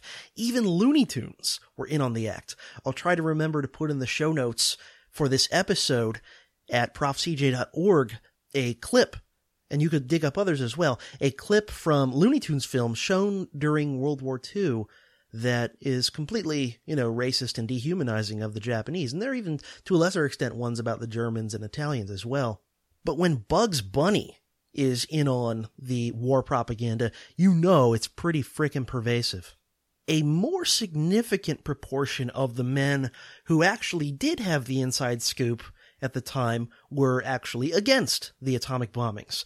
In addition to General Eisenhower and Admiral Leahy mentioned at the start of this episode, um, some of the others who were opposed to this atomic bombing included Admiral Chester Nimitz and General Douglas MacArthur, of all people. Now, there were some Americans at the time who were not part of the power elite, who were not insiders, who nonetheless courageously expressed condemnation and regret about these bombings shortly after they occurred. This is at a time, I mean, again, 80% of Americans thought this was the greatest thing ever, dropping this bomb. It takes a lot of huevos to, in that context, publicly take a stand and say, no, this is wrong. I don't care what the Japanese did that was bad. That doesn't justify doing horrible things um, ourselves. Among those who were bravely criticizing this in the immediate aftermath of it were many of the country's most respected theologians, including many mainstream Catholic and Protestant leaders. For example, the Federal Council of Churches quickly produced a very critical report signed by 22 leading American theologians objecting to this bombing. And I'm going to read you an excerpt of what they said. It's so interesting. Used to be in this country that the more devoutly Christian you were, the more likely you were to be skeptical of war and my how it's gone reverse at least as far as like mainstream christians in america are concerned now the followers of the prince of peace are among some of the most diehard warmongers, but wasn't always so. By the way, you can check out for some more examples of devoutly Christian anti-war writing in American history. Check out We Who Dared to Say No to War, edited by Tom Woods and Murray Polner. Great book. So the Federal Council of Churches published the following after Hiroshima and Nagasaki. Quote, we would begin with an act of contrition As American Christians, we are deeply penitent for the irresponsible use already made of the atomic bomb. We are agreed that whatever be one's judgment of the ethics of war in principle, the surprise bombings of Hiroshima and Nagasaki are morally indefensible. They repeated in a ghastly form the indiscriminate slaughter of non-combatants that has become familiar during World War II. They were loosed without specific warning under conditions which virtually assured the deaths of 100,000 civilians. No word of the existence of atomic bombs was published before the actual blasting of Hiroshima. The peoples whose governments controlled the bomb were given no chance to weigh beforehand the moral and political consequences of its use. Nagasaki was bombed also without specific warning after the power of the bomb had been proved, but before the Japanese government and high command had been give, given reasonable time to reach a decision to surrender. Both bombings, moreover, must be judged to have been unnecessary for winning the war. Japan's strategic position was already hopeless, and it was virtually certain that she had not developed atomic weapons of her own. Even though use of the new weapon last August may well have shortened the war, the moral cost was too high. As the power that first used the atomic bomb under those circumstances, we have sinned grievously against the laws of God and against the people of Japan. Without seeking to apportion blame among individuals, we are compelled to judge our chosen course inexcusable. In light of present knowledge, we are prepared to affirm that the policy of obliteration bombing, as actually practiced in World War II, culminating in the use of atomic bombs against Japan, is not defensible on Christian premises. End quote. And the Catholic journal Commonweal, which I believe William F. Buckley actually wrote for a bit in the early 50s before he founded the National Review, uh, William F. Buckley, noted warmonger, of course, um, at the time, the Commonweal magazine was not Buckleyite, and they carried an article just two weeks after the bombing that said the following, quote, The name Pearl Harbor was a name for Japanese guilt and shame. The name Hiroshima, the name Nagasaki, are names for American guilt and shame. We said, the time has come when nothing more can be added to the horror if we wish to keep our coming victory something we can use, or that humanity can use. Well, it seems that we were ridiculous writing that sort of thing. We will not have to write that sort of thing anymore. Certainly, like everyone else, we will have to write a great deal about the future of humanity and the atomic bomb. But we will not have to worry any more about keeping our victory clean. It is defiled, end quote. More recently done opinion polls still show that a majority of Americans support the decision to drop those atomic bombs, but the margin is much less overwhelming than it was in 1945. I think it typically gets in the mid to high 50% in favor rather than 80%. And interestingly, though of course not surprisingly, the older the respondent is, the more likely they are to support the bombing, and vice versa. The younger the respondent, the more likely they are to not, which is at least a hopeful sign. In the years after the bombings, the United States government was very heavy handed with censorship regarding photos, films, and documents about these bombings and prevented the American people from really knowing just how bad they were and just how badly even those who survived suffered. Photos that showed piles of dead and maimed were kept from the American people for decades in some cases. And they even censored news stories that talked at all about radiation poisoning. So it's a lot easier for the American people to support this bombing if all you ever see is a distant mushroom cloud. It's an abstraction. It looks like a clean operation. When you see piles of charred bodies, many of them pint sized, it looks a little different. And the same thing when you see the horrible wounds of survivors up close. And some of the links I'm going to put in the show notes page for this episode are going to link to some of those things. If you're curious, some of it's not for the squeamish. When you look at the truth, it looks a lot different.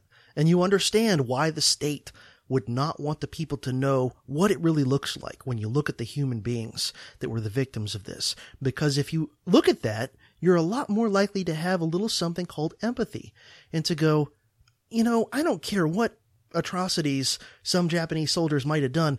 This is fucking wrong.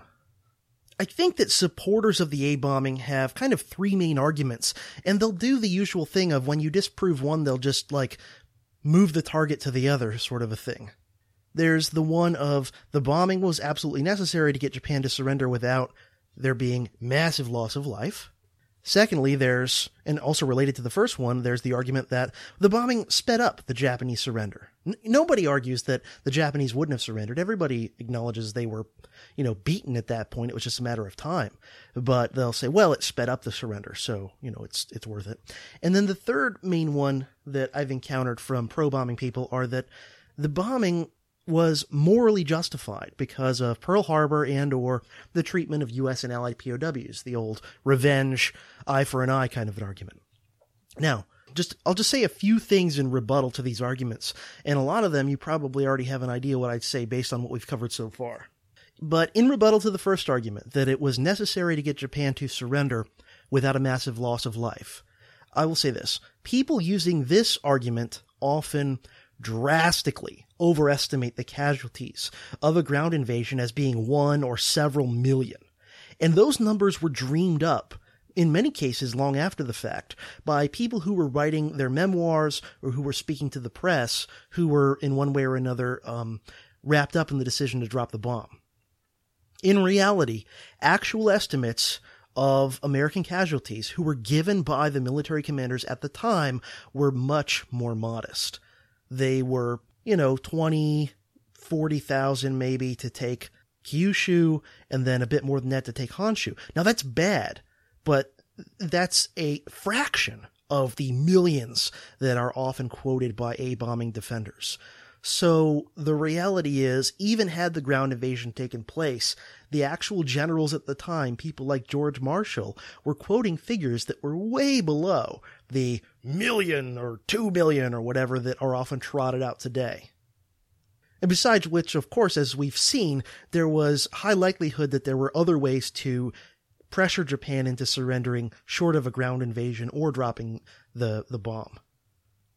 Now, as to the second argument that the bombing sped up the Japanese surrender, I think there's a case to be made that the A bombings did in fact speed up the surrender, but of course, again, other alternatives weren't tried, such as, for example, sticking with Stimson's original draft of the Potsdam Declaration, explicitly guaranteeing the emperor and also getting the Soviets on board to add pressure. That might have, might, you know, we don't know for sure, but that might have pressured the Japanese to surrender um, around the same time that they did without having to nuke two cities full of people. Then you've got the question of, let's face it, how many human beings getting vaporized or horribly burned is acceptable in order to speed up something that was already a foregone inevitability at the time? And in addition to that, I will say this to anyone who says that speeding up the conclusion of a war justifies anything might otherwise be considered an atrocity. They, they make this ends justify the means. Well, yeah, it was some nasty stuff that was done, but it was to speed up the war. Let me point this out. If you argue that, you are speaking and thinking just like some of the most horrific conquerors of centuries past, such as most notably the Mongols, okay? The Mongols carried out horrific massacres and atrocities against millions of people, horrible slaughters and tortures and just, I mean, nasty stuff. The way they justified it to themselves and to posterity, the Mongol leaders said it, said it this way. By doing horrible things in our conquests, we are going to induce future potential resistors to surrender quickly in the face of, you know, our conquest. So in other words, we're actually, the Mongols, if they were putting it in modern day US government speak, the Mongols would have said, hey, listen, it's true, we mass slaughtered X number of people, but we did it so that the wars would be over quicker. Isn't that the merciful thing to do? And if we hadn't, and more of the cities and, and countries we were conquering had actually fought back, that would have just been worse. So in reality, mass slaughters and atrocities are actually the lesser of two evils. That's the kind of thinking you're endorsing when you make the argument that doing horrible things is justified in order to bring about a quicker termination of a war. You're arguing basically along the same lines as Genghis Khan.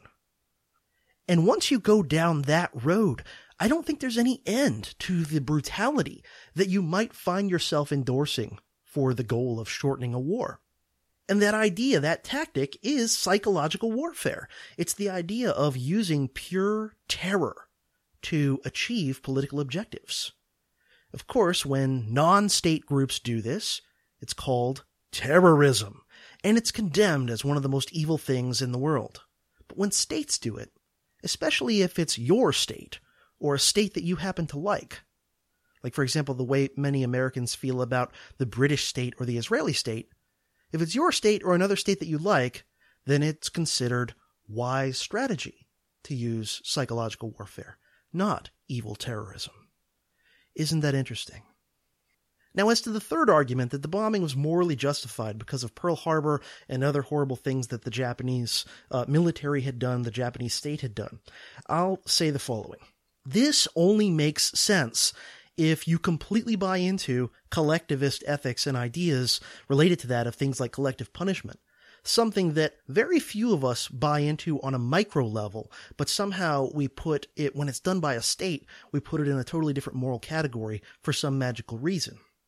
So, for example, if your neighbor across the street from you does some wrong to you, and you take revenge on another neighbor who lives down the block, who's related to the neighbor who wronged you, but who themselves have done nothing wrong to you personally, what would we say about that?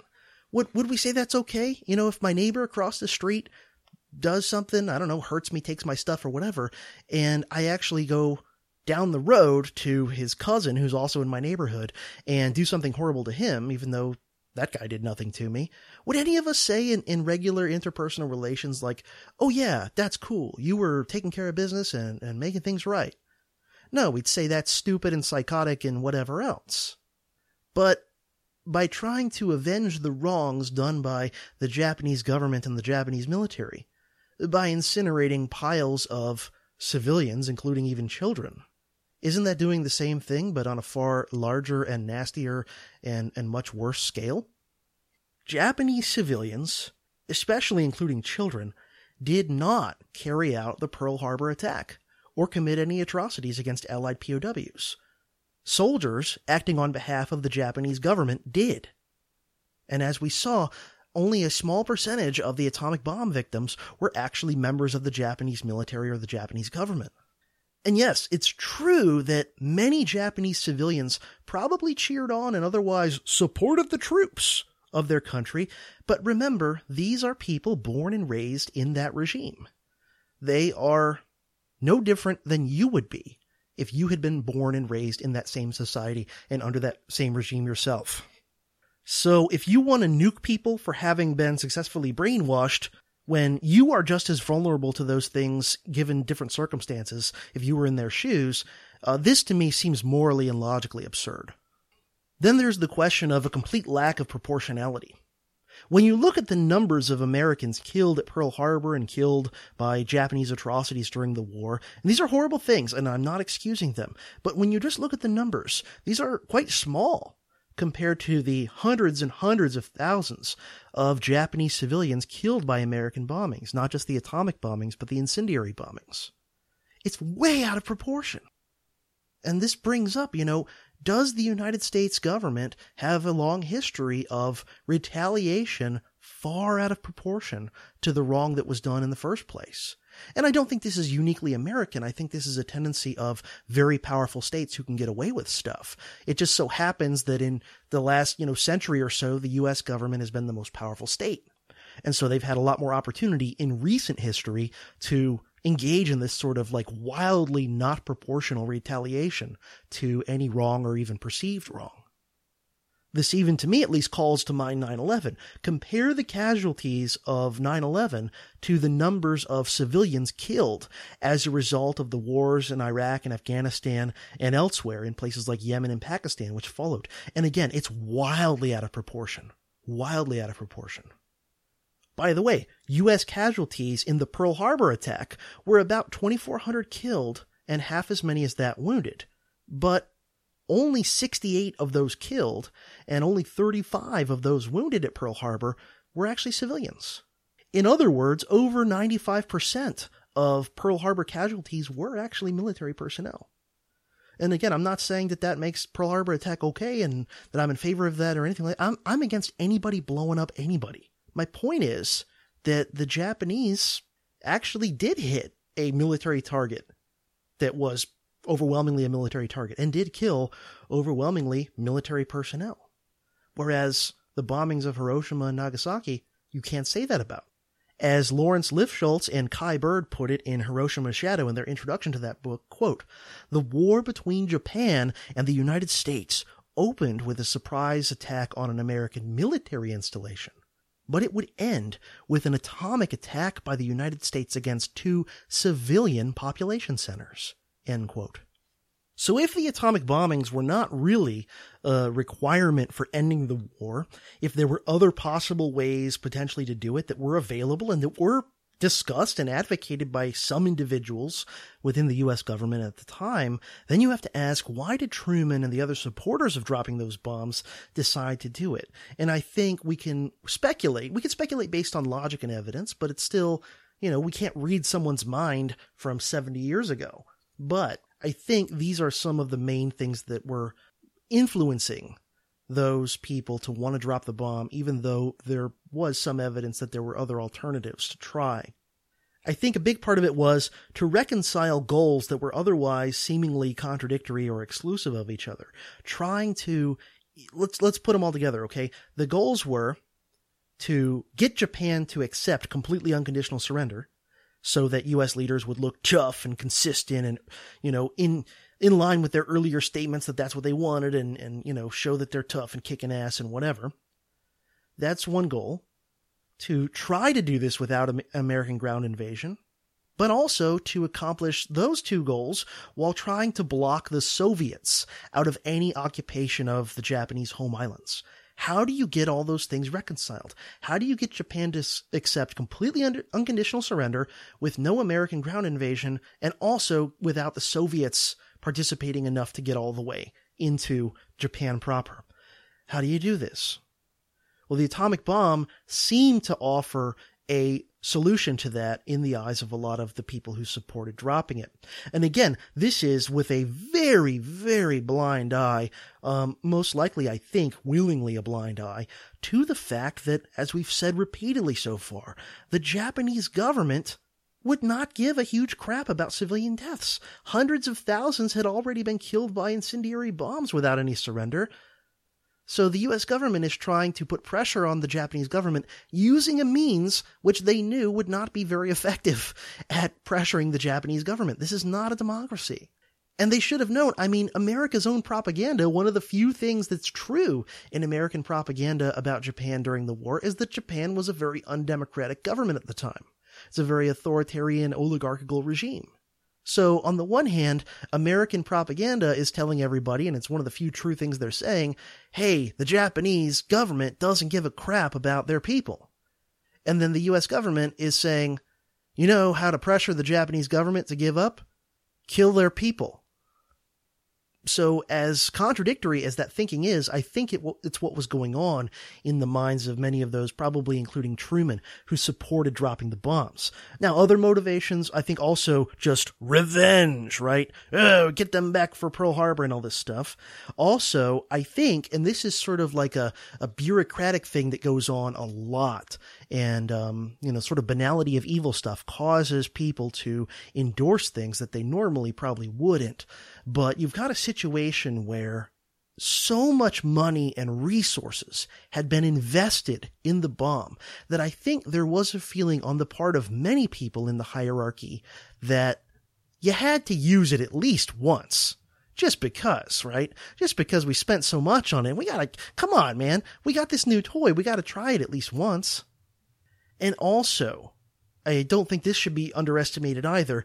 There was the feeling among many that a live fire demonstration on real human beings, a demonstration of the destructive capability of the bomb to the world, especially to our, at the time, supposedly still great allies, the Ruskies, that everybody behind the scenes in, in the higher levels of the administration were already saying are the new evil, give them a demonstration of, hey, look what Team America can do because at the time, the conventional forces of the Soviet Union were much nu- numerically larger than the uh, British and American forces.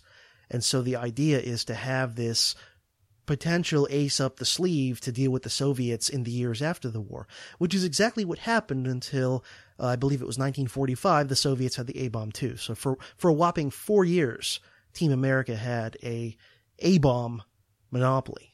So you know, incinerate as many people as you need to in order to give a demonstration to the Russians of how powerful your weapon is. I think those are some of the real reasons that the bomb was dropped but hey, please feel free to make up your own mind. In the mid 1990s, as the 50th anniversary of the bombings approached, the Smithsonian Institution in Washington, D.C. was putting together an exhibit on the bombings that actually featured the Enola Gay. And this exhibition, the way it was being designed, was trying to at least raise the other side of the bombing, the con side, the critical side. And it apparently committed the mortal faux pas of actually mentioning the victims and the human costs of the bombing.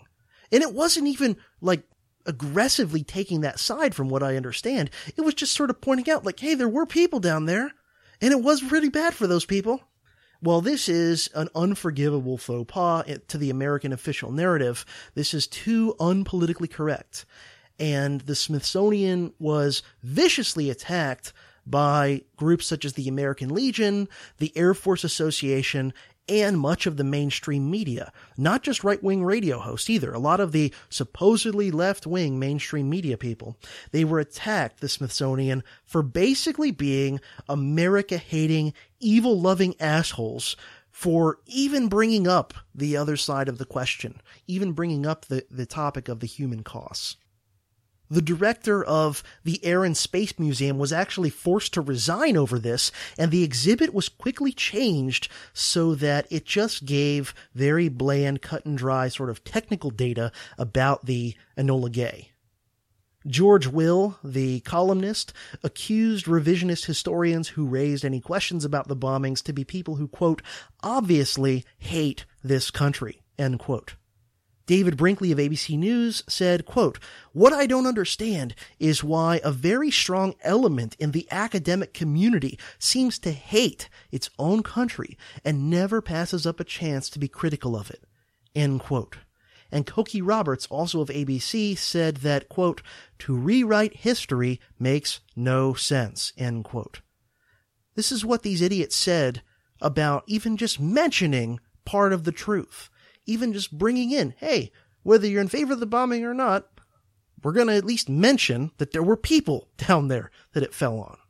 Yes, heaven forbid anyone ever questions the official narrative of the establishment about anything important.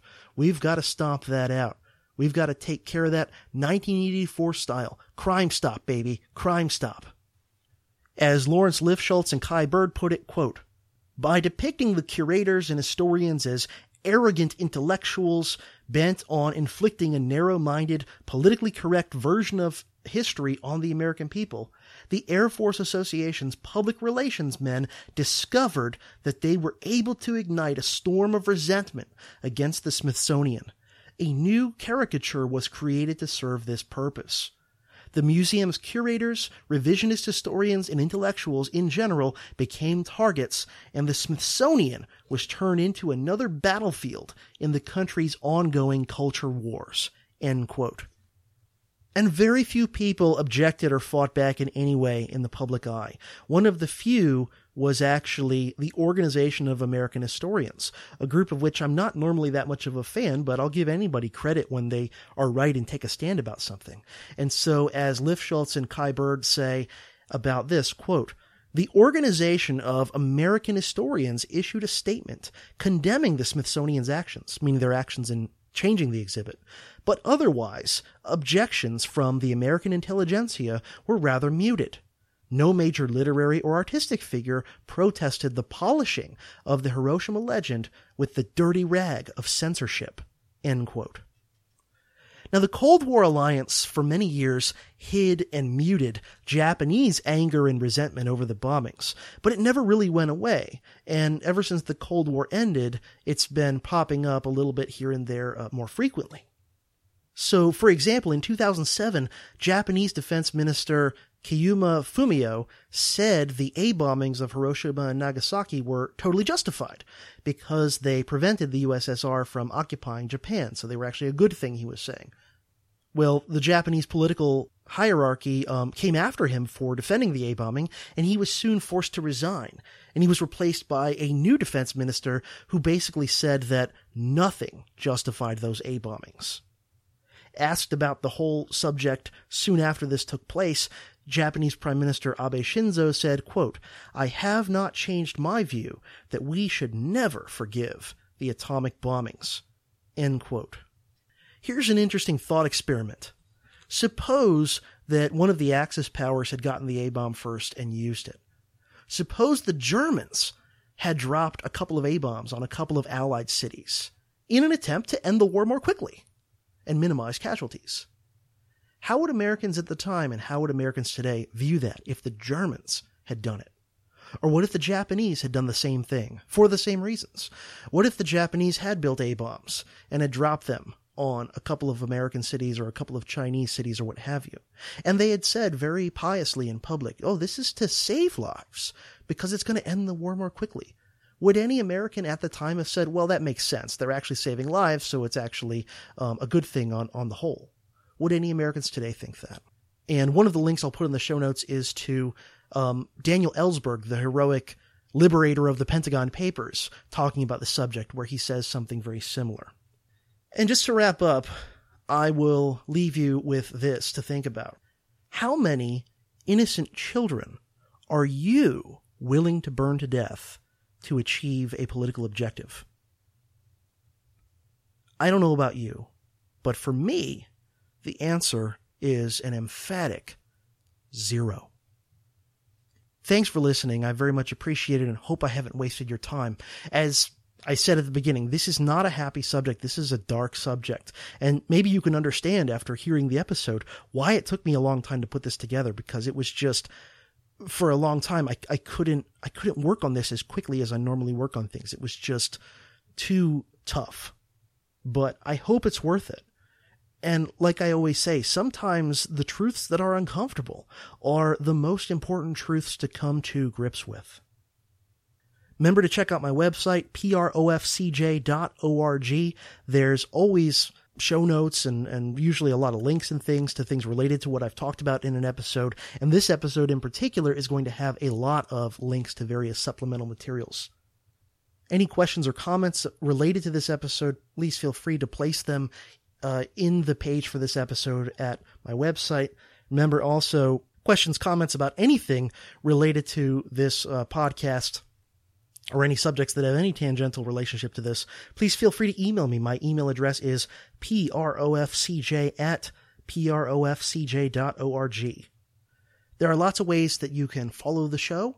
One is you can email subscribe to the show, putting your email address um, in the little email subscribe thing in the sidebar of my website. And if you do that, you won't get any junk or spam or whatever. All that'll happen is you'll get an email every time I post something new to the website, which might be a new episode, might be uh, some other sort of announcement or what have you. You can also connect with and, and uh, follow the show on Facebook and on Twitter. You can subscribe to the podcast in venues such as iTunes and Stitcher as well. There are lots of ways you can support the show if you appreciate it and want to see it continue and want to see it continue to improve. You can spread the word any way you can online or word of mouth or what have you.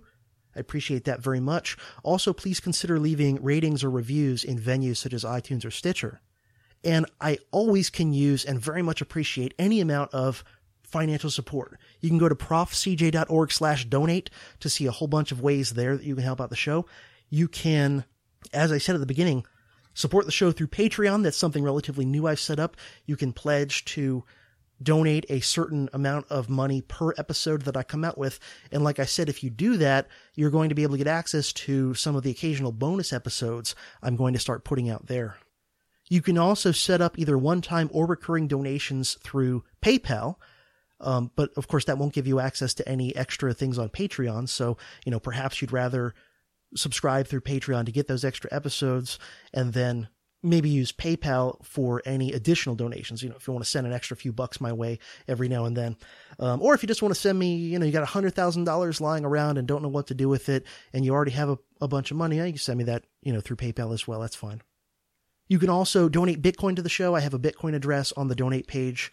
You can do that if you prefer.